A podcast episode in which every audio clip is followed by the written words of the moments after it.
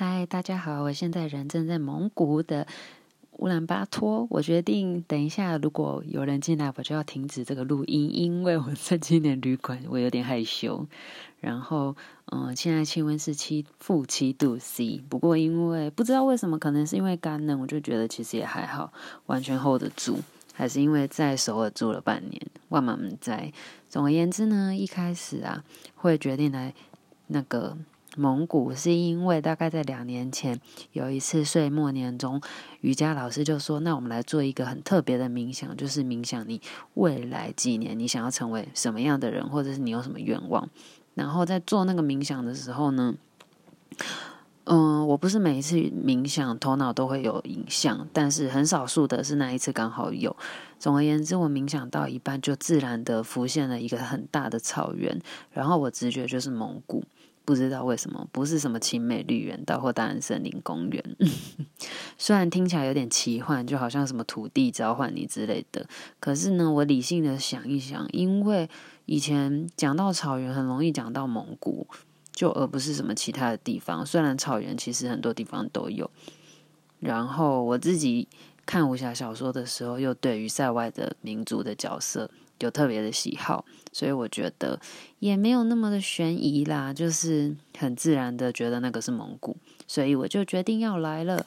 而且我很喜欢蒙古人的大颧骨，就觉得很美，所以就来啦。然后呢，第一天的时候我就决定要睡机场嘛，结果竟然完全都没有人，因为。你知道全世界的机场通常都很多人睡觉，但不知道为什么那里就一个人都没有，只有我跟警察还有打扫人员。然后里面有暖气，所以其实还好。而且我又买了九十比十比例的羽毛羽绒衣，所以真的超级温暖。但就是早上的时候，气死我，竟然被警察叫醒，因为他以为我要离境，他怕我睡过头，就气死我了。然后。嗯，我对蒙古的初印象就是很多小朋友，然后他们的女生也都非常早就结婚了。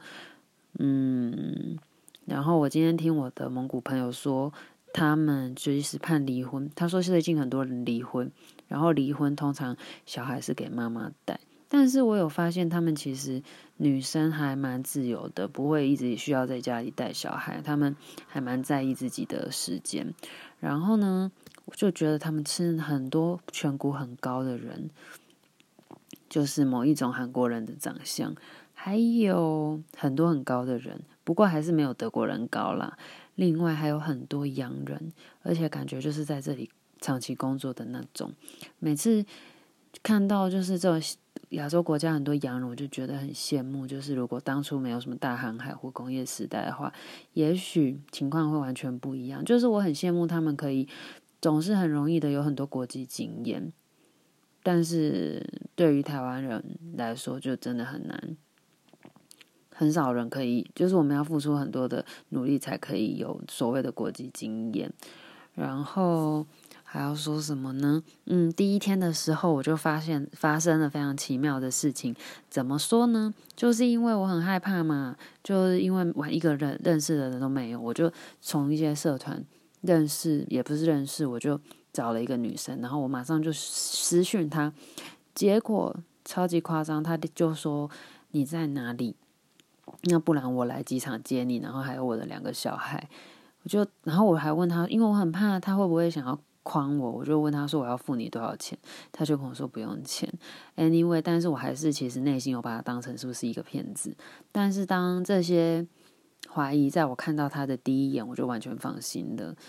嗯，有的时候真的，你只需要看人的一眼，你就知道他是怎么样的人。